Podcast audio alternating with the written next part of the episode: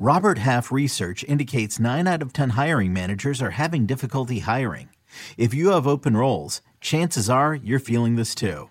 That's why you need Robert Half. Our specialized recruiting professionals engage with our proprietary AI to connect businesses of all sizes with highly skilled talent in finance and accounting, technology, marketing and creative, legal, and administrative and customer support. At Robert Half, we know talent. Visit roberthalf.com today.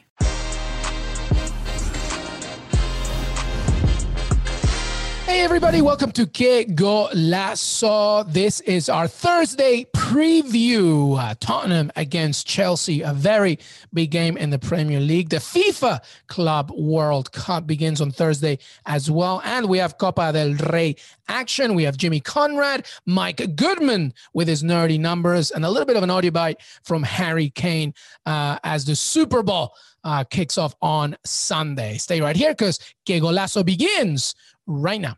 Hey everybody, welcome to Que Golazo on this Wednesday, but we are doing our Thursday preview. Jimmy Conrad in the house. Jimmy, what's up, man? What's up? How's it going? I'm excited to be here as always, and I hope everybody that's listening and or watching is doing well themselves. Beautiful, beautifully said. Good to have you here, brother, as always. We have Mike Goodman a little later on, but this is all about Thursday. Thursday preview, of course, we'll be talking Tottenham against Chelsea, a big game in London, a big game in the Premier League. We have other matches as well, but of course, we begin, Jimmy, with the latest news, and we wanted to do something fun today, the Super Bowl.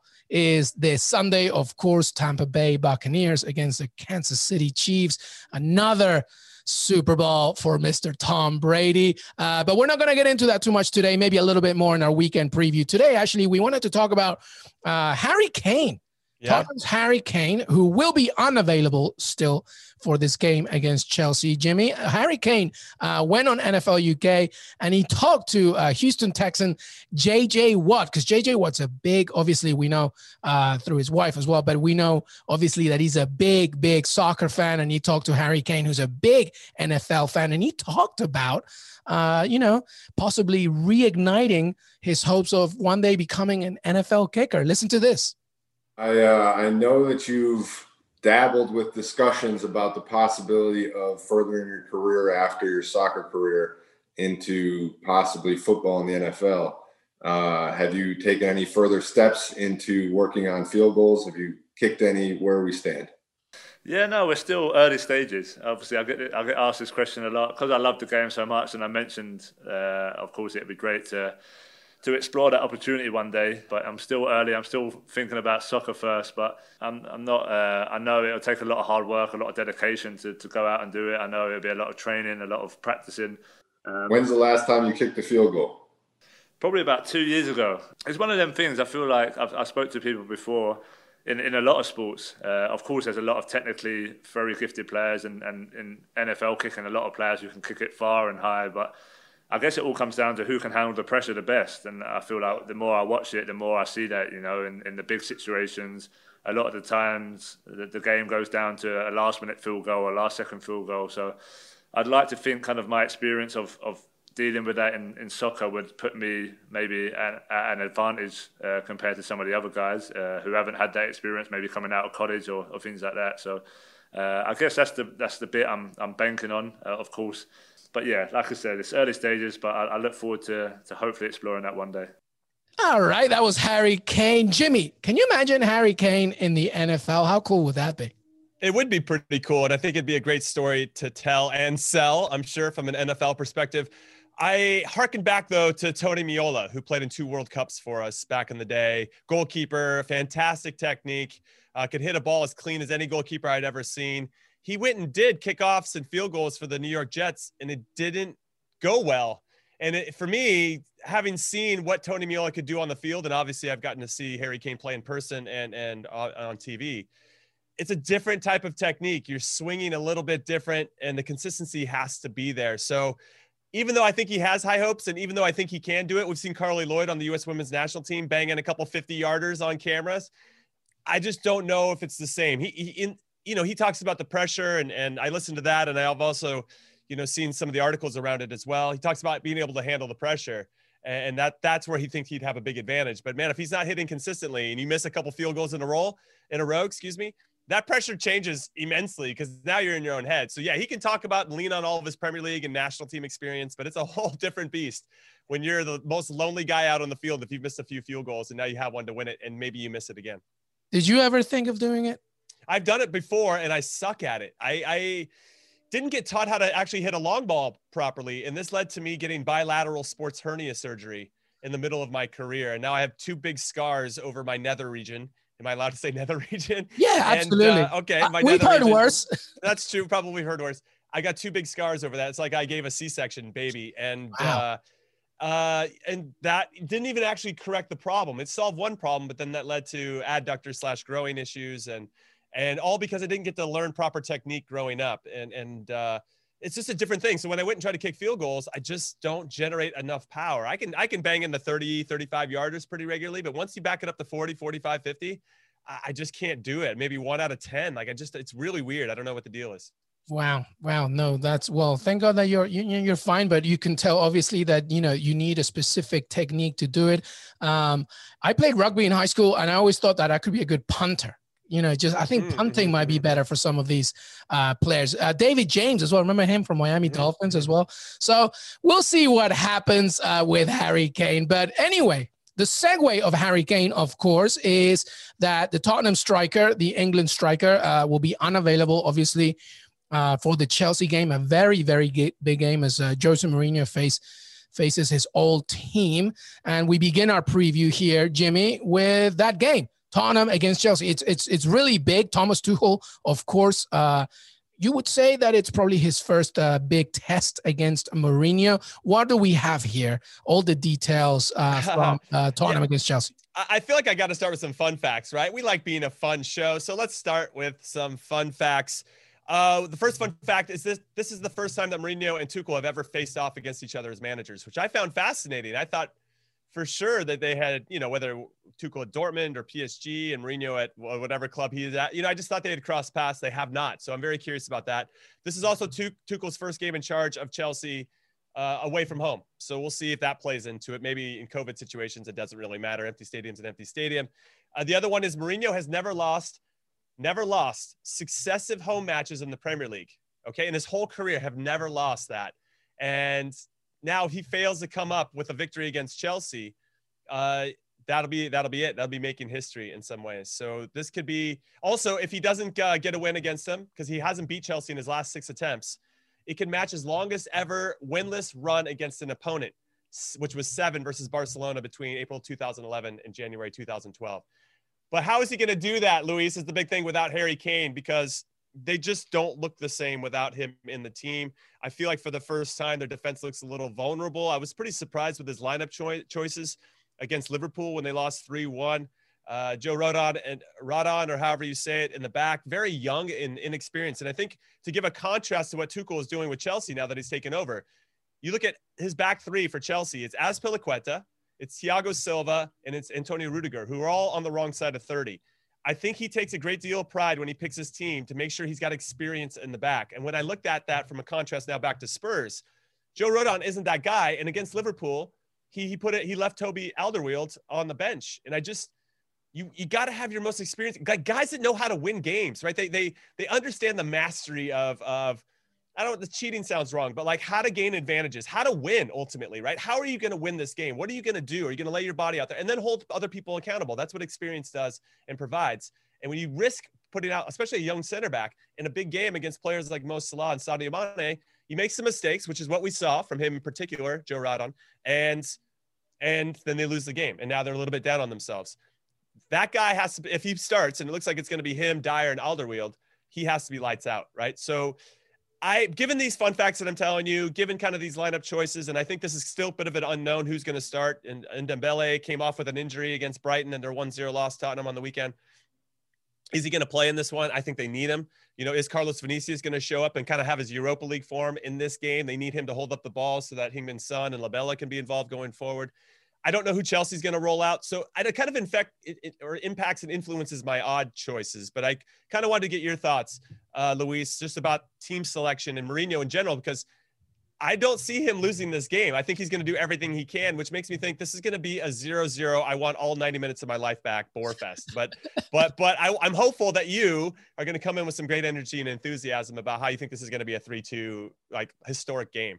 Well, I will come with a lot of energy and enthusiasm, but it might be for a stalemate, because I may agree with you here. I just feel that due to the injuries, and I think due to Thomas Tuchel still getting used to his squad and the Premier League in general, and then Mourinho just, you know, being Mourinho, this might be one of those 0-0 results. However, you know, we don't know yet. Obviously, we can't predict that. What we can know, though, is to your point about Tottenham, in terms of the squad itself, Jose Mourinho is struggling. Harry Kane, I think Sergio Reguilón being out for 3 weeks as well is a major issue for them.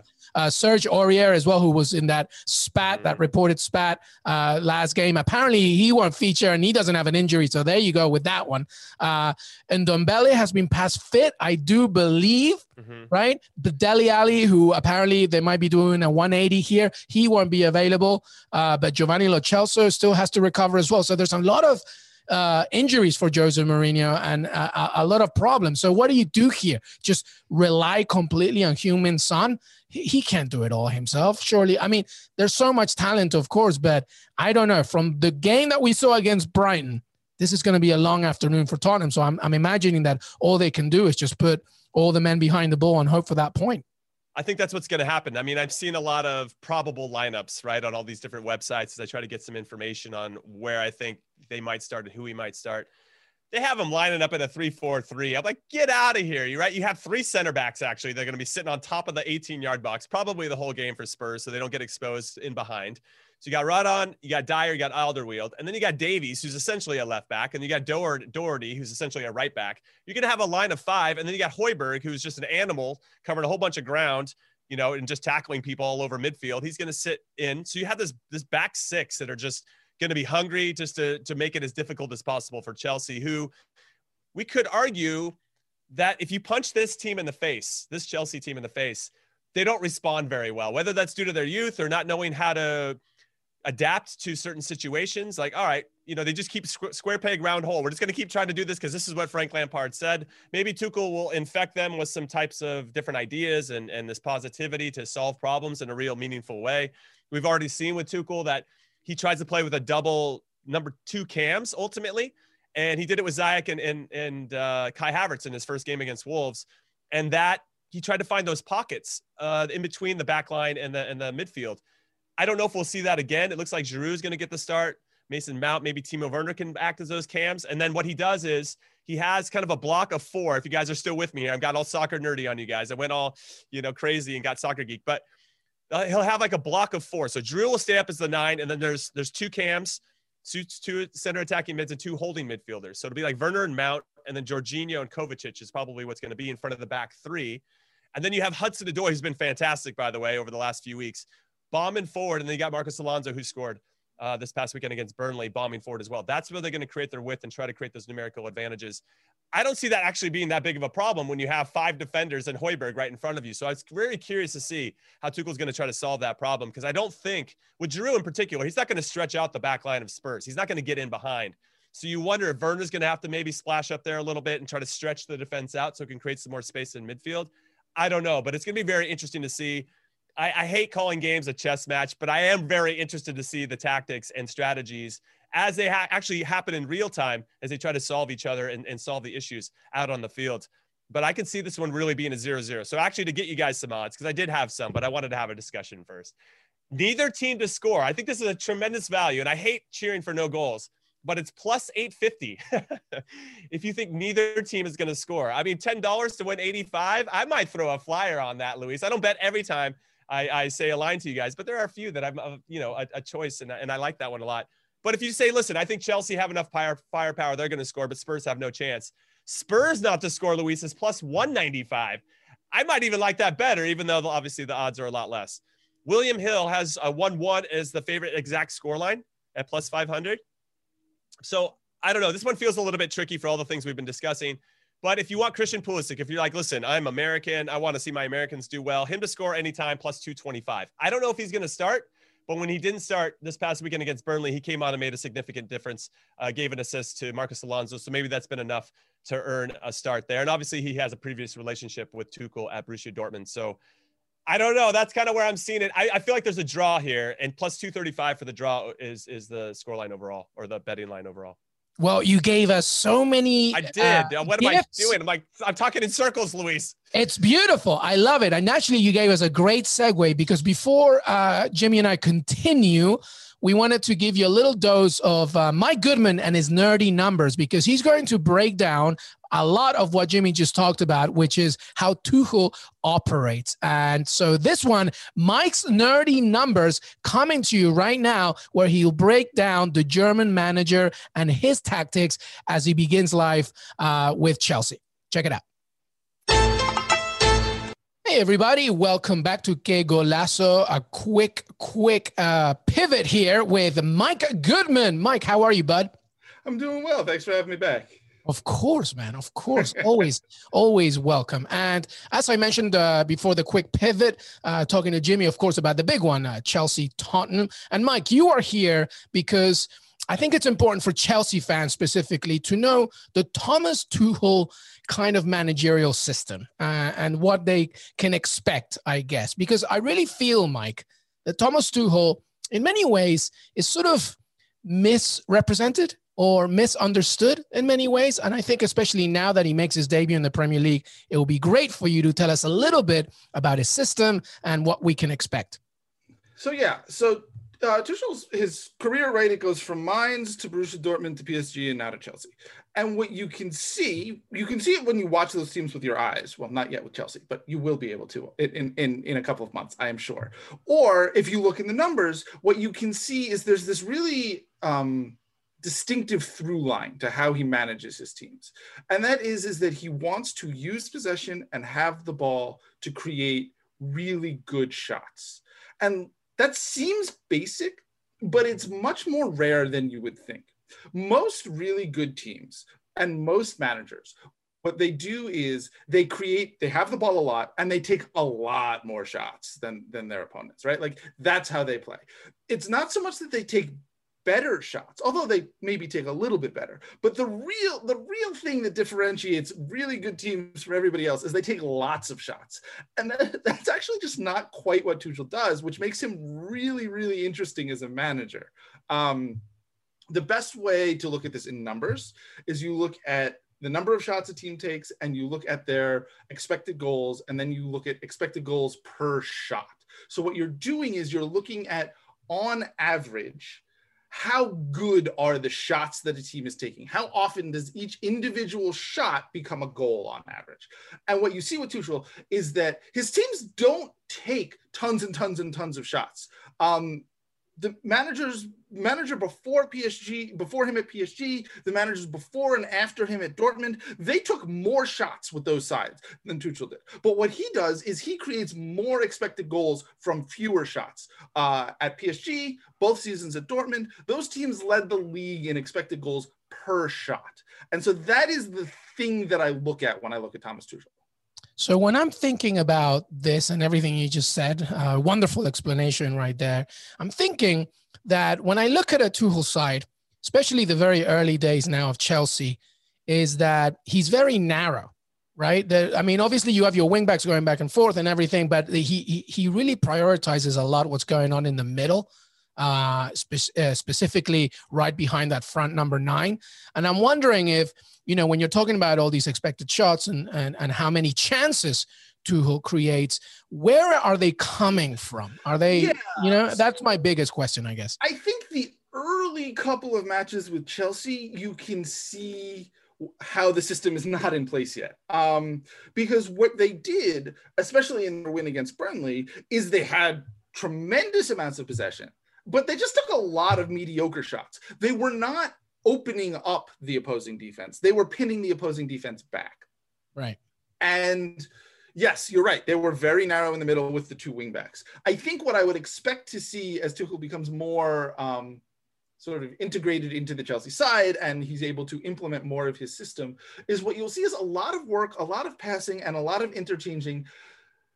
not to create, not to do what's happening now, which is where they are getting, they are having a lot of players narrowly, but with lots of defenders behind the ball. Instead, what I think is you will see a lot of creative movement and interchanging to get players in sort of that 10 space, right? In the space between the lines, in the middle, in front of the defense, with a spread out defense. But that's not there yet. What we're still seeing now at Chelsea is like them pinning teams in. And what you would see a lot at PSG is, man, they did a lot of work with the ball to get Neymar in space in those areas instead of getting him the ball in crowded situations. And that to me is the major difference.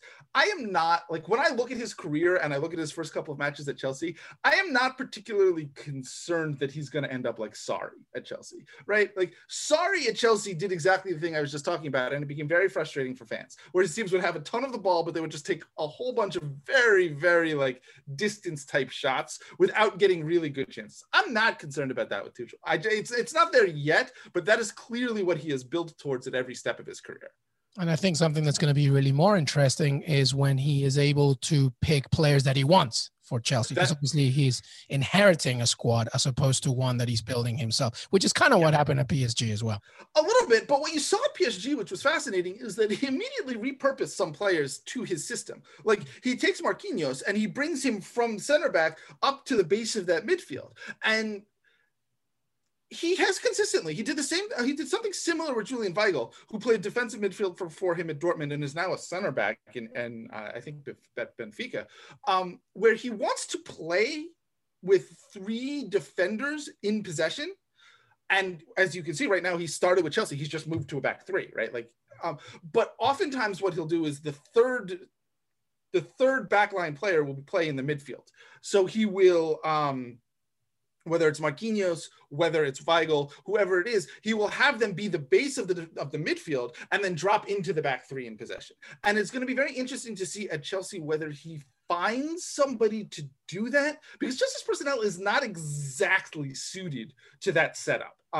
Like the passers that they could conceivably play at the base of midfield, like a guy like Jorginho, is not like a third defender in any capacity. And like the defensive midfielder that they could play at the base of midfield is Conte. And he's not that kind of like stay at home quarterback type passer that he used Weigl and Marquinhos as. And so you could see a world where Conte plays a slightly different role and somebody else plays that sort of hybrid center back defensive midfielder type situation. Yeah, I'm thinking Jordan Henderson would be beautiful in it, Thomas Tuchel. Sure, like, you know who else would be great at it would be Declan Rice, who they've been linked with for 2 years now, which is sort of ironic given that I think a lot of people thought that they were linked with Declan Rice because of Frank Lampard. But like he is very much a passing defensive midfielder who could also play center back in that kind of a role. Okay, so last question here, as they face Tottenham, which in a way I would imagine a Mourinho system, or in these few days, non-system, would be a great challenge for Tuchel in these early days, right? So it is, and you saw that with Wolves, right? Wolves, you know, in his debut, where Wolves are a very disciplined positional defensive side, and they just couldn't really break them down yet. Of course, Spurs aren't playing particularly well at the moment. So it is an interesting challenge, right? It is an interesting task where what we see is we'll see whether or not they're able to start breaking down this Mourinho side.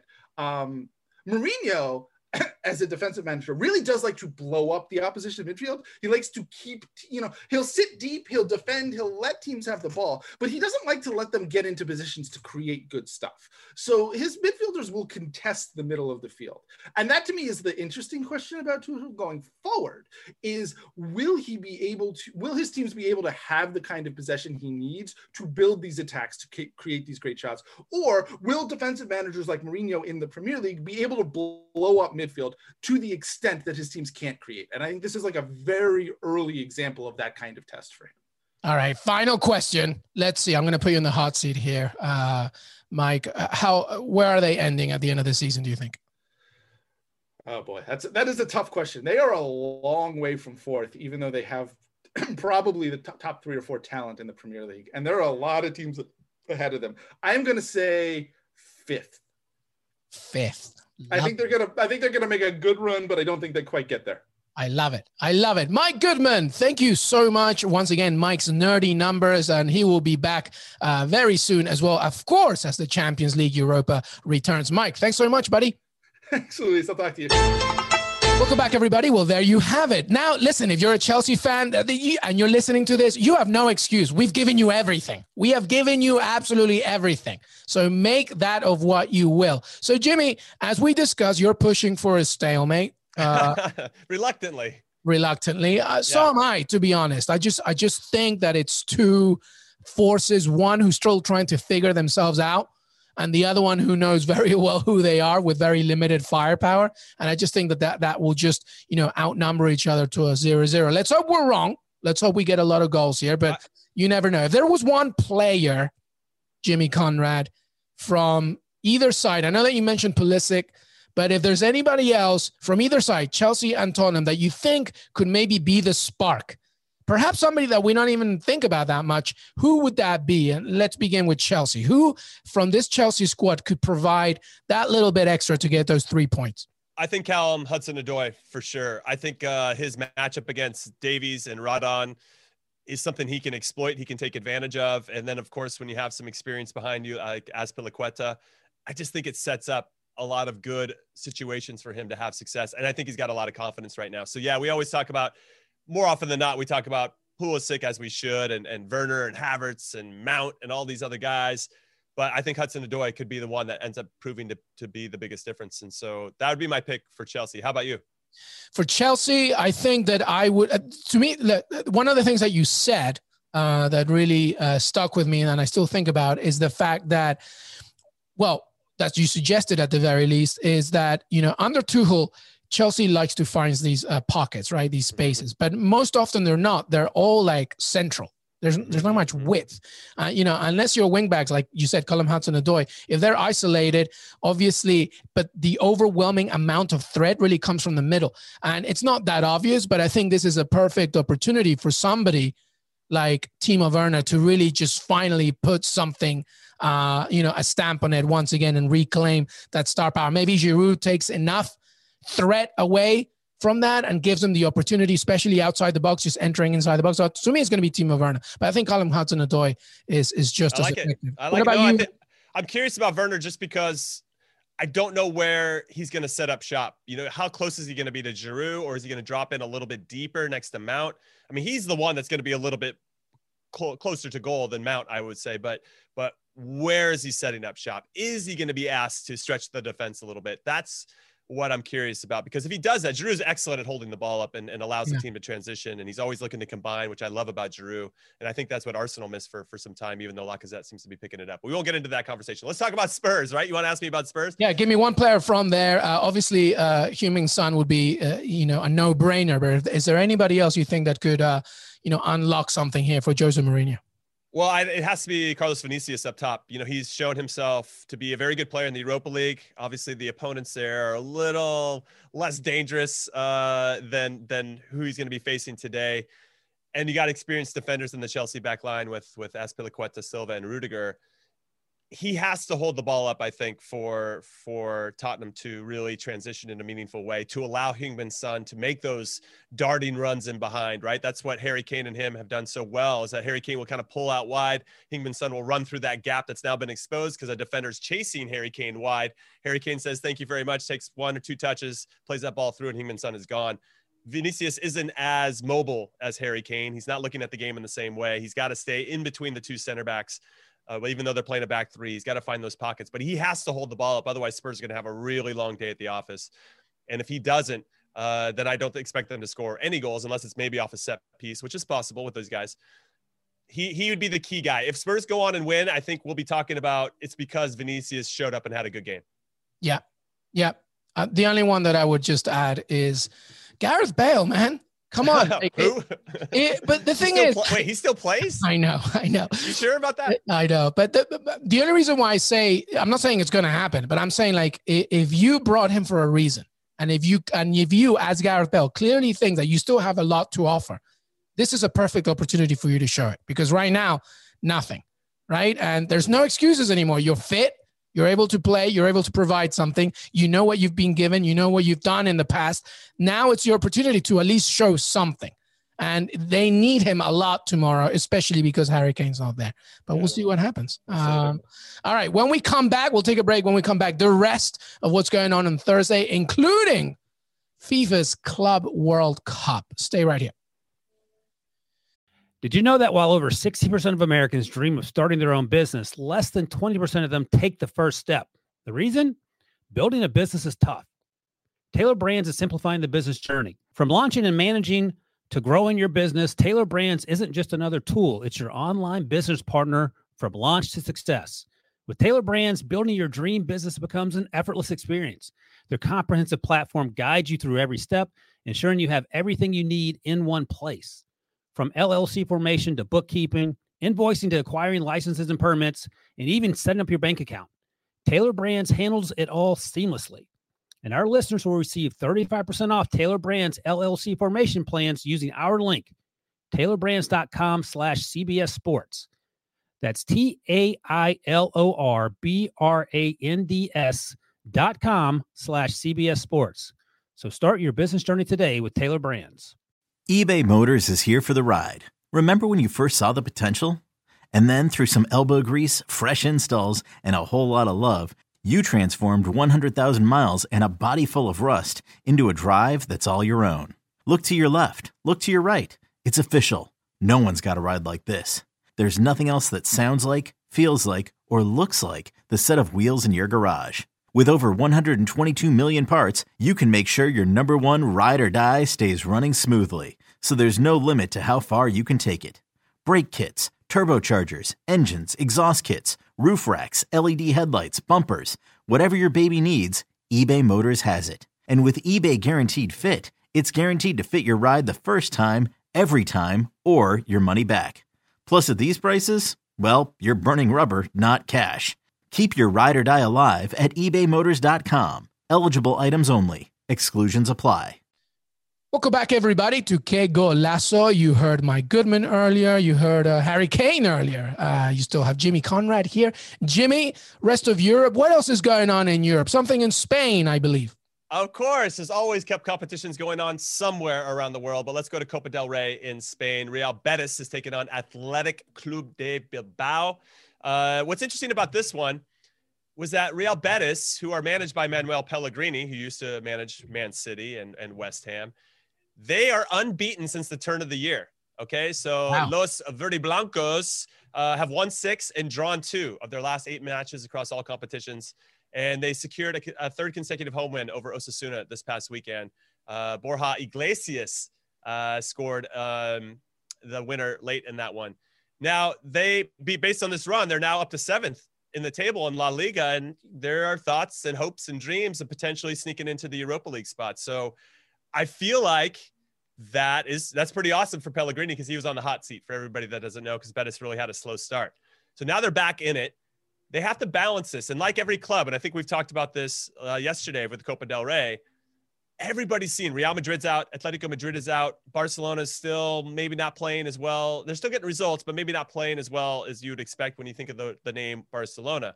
So this is a good opportunity for a lot of these clubs. Like, hey, we might have a chance of winning the Copa del Rey. What's interesting is what lineup he throws out, Pellegrini, because they play Barcelona on the weekend. So now, because of this good form in the league, he has to figure out, that's going to be the trick, right? That's why they get paid the big bucks. Can you put out the right lineup for this? Now he's taking on an Athletic that have been somewhat reborn, having a renaissance under Marcelino. They won the Spanish Super Cup. They lost to Barcelona this past weekend 2-1, who got their revenge. Messi in particular got his revenge with a sick free kick after getting the red card against them in the Spanish Super Cup final. However, Athletic beat them 4-0 earlier, Luis, in the season. I think Betis is still going to be up against it. I think, as I mentioned, Athletic have been a little bit reborn. They seem excited to be out there and playing. They have Valencia on the weekend, so Valencia are not the same Valencia of years past. So I think they can maybe throw out a little bit more of a stronger lineup here, whereas Betis might have to figure out that balance. I don't know. I mean, Betis is going off at plus 188 to win outright. I kind of like Athletic to win and both teams to score plus 480. I don't know, for whatever reason, I have real strong 2-1 vibes here to Athletic. And I just think they're going to do enough to get by, and Betis will suffer their first loss since the beginning of 2021. This is a really tricky one. It's so tricky. Because as you mentioned, Pellegrini finds himself in a quandary here. As you know, seventh in La Liga. They win against Barcelona, which is a big ask, of course. And other things go their way. They'll go sixth because they'll go above Real Sociedad, which is kind of crazy, right? But then, to your point, like, but what do you do here? Should you just go all out? Because, you know, your deep run in the cup. And you look at Real Betis' squad, and it's tremendous. Yeah. I mean, Joaquin is still around. I love it. Right? 39-year-old still doing his thing. Guardado still there. Fekir, of course. You mentioned Borja. I mean, this is a very, very good squad. It's just about what do you do? What do you prioritize? So it's very difficult. I like the 2-1 for Athletic Bilbao. I think they won a little bit of redemption, especially after losing against Barcelona, and they equally want to have a deep run as well. And they beat Barcelona in the cup to go far, not in this cup, but in the other tournament in the 1-0 final. So this will be an interesting one. I'm gonna go. I'll go with Betis. I interviewed Joaquin a few years ago. He's just so great, and he's meant to be the jokester of La Liga, and he's so funny. So. Yeah. I respect that. I respect it.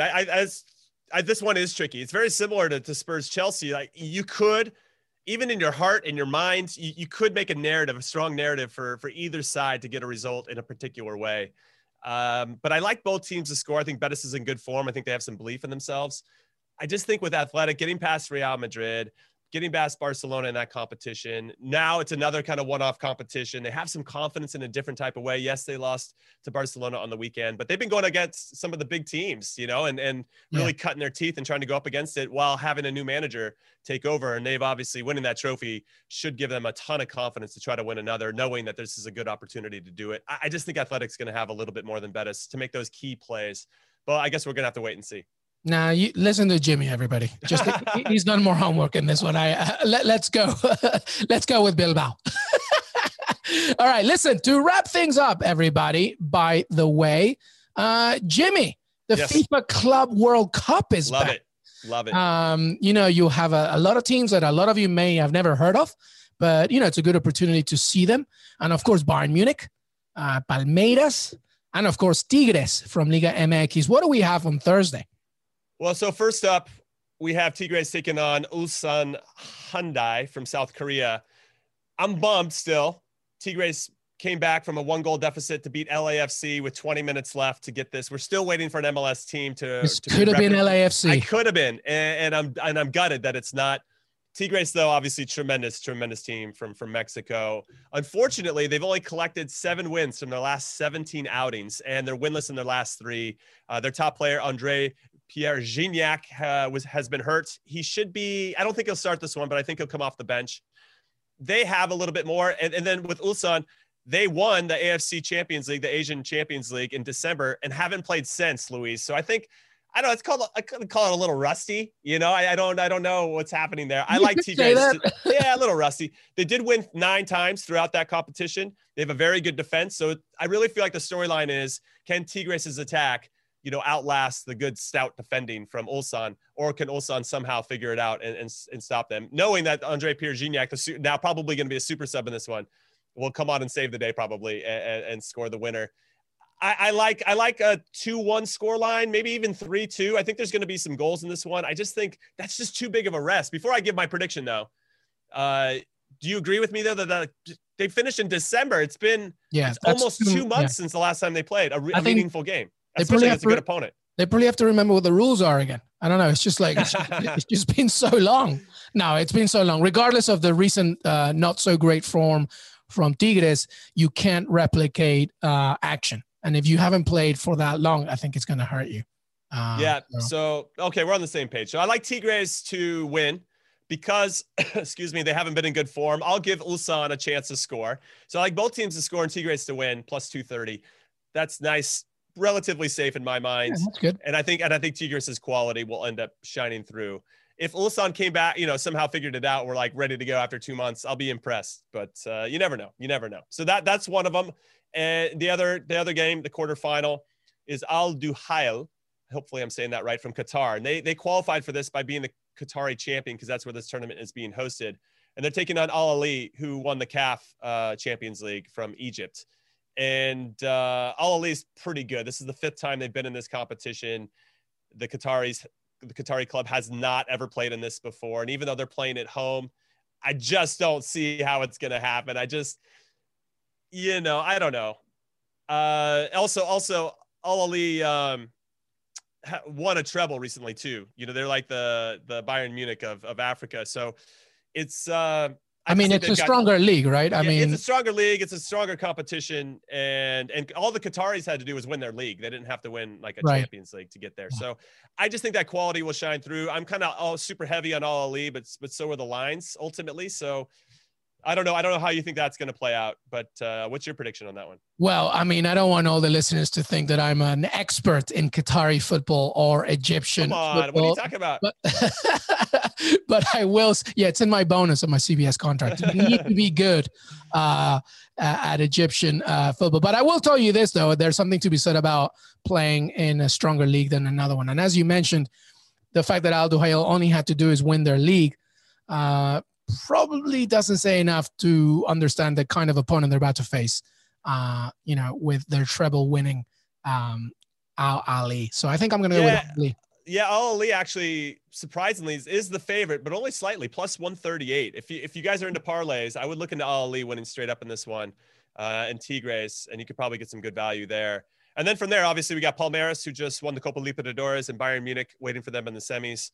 And those should be good games. I would really like to see Tigres in particular win so they could face either one of those two. And that would be a cracking affair. So again, I'm disappointed LAFC didn't get there and MLS team didn't get there, but we have something to work for, right? We're always trying to chip away and earn that respect. Absolutely. Tigres Bayern Munich final. Can you imagine how cool that'd be? Hot. But Palmeiras plays on Sunday and Bayern Munich waits until Monday. And then the final, everybody, is on Thursday next week.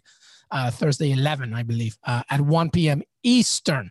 So that should be something to look forward to. All right, that's it. That's our Thursday show. Jimmy, any final thoughts? Anything else you would like to discuss? No, I think I'm good. When you started talking Super Bowl and Tom Brady, I was ready to get into a big conversation about that, but we'll save it for tomorrow. We're going to save it for the weekend preview, because obviously that will be a major part of our conversation. And as a Giants fan, I always love to talk Tom Brady at the Super Bowl. So it's always good to know. Jimmy Conrad, thank you so much, brother. Thanks, Luis. Hey, everybody. I want to thank Jimmy Conrad, Mike Goodman for joining me today. Don't forget to follow us on Twitter, Que Golazo Pod. Listen to us on Apple Podcasts, on Spotify and Stitcher. Please leave a rating and review wherever you can. It really helps us to grow the show. Have a great, great rest of your week.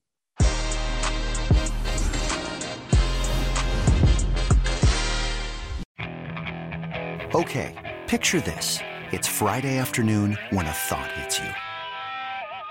I can waste another weekend doing the same old whatever, or I can conquer it. I can hop into my all-new Hyundai Santa Fe and hit the road. Any road. The steeper, the better. Because my all-new Santa Fe is available with H-Track all-wheel drive, so I can hit the trail without a worry in the world. Heck, with 3 rows and best-in-class rear cargo space, I can pack the whole family in with all our gear. We've got available dual wireless charging for our phones, so we'll never lose touch with civilization, and we won't lose touch with the primordial power of Mother Earth. So which is it? Waste the weekend or do something a little more epic? And conquer it in the all-new Hyundai Santa Fe. Visit HyundaiUSA.com or call 562-314-4603 for more details. Hyundai, there's joy in every journey.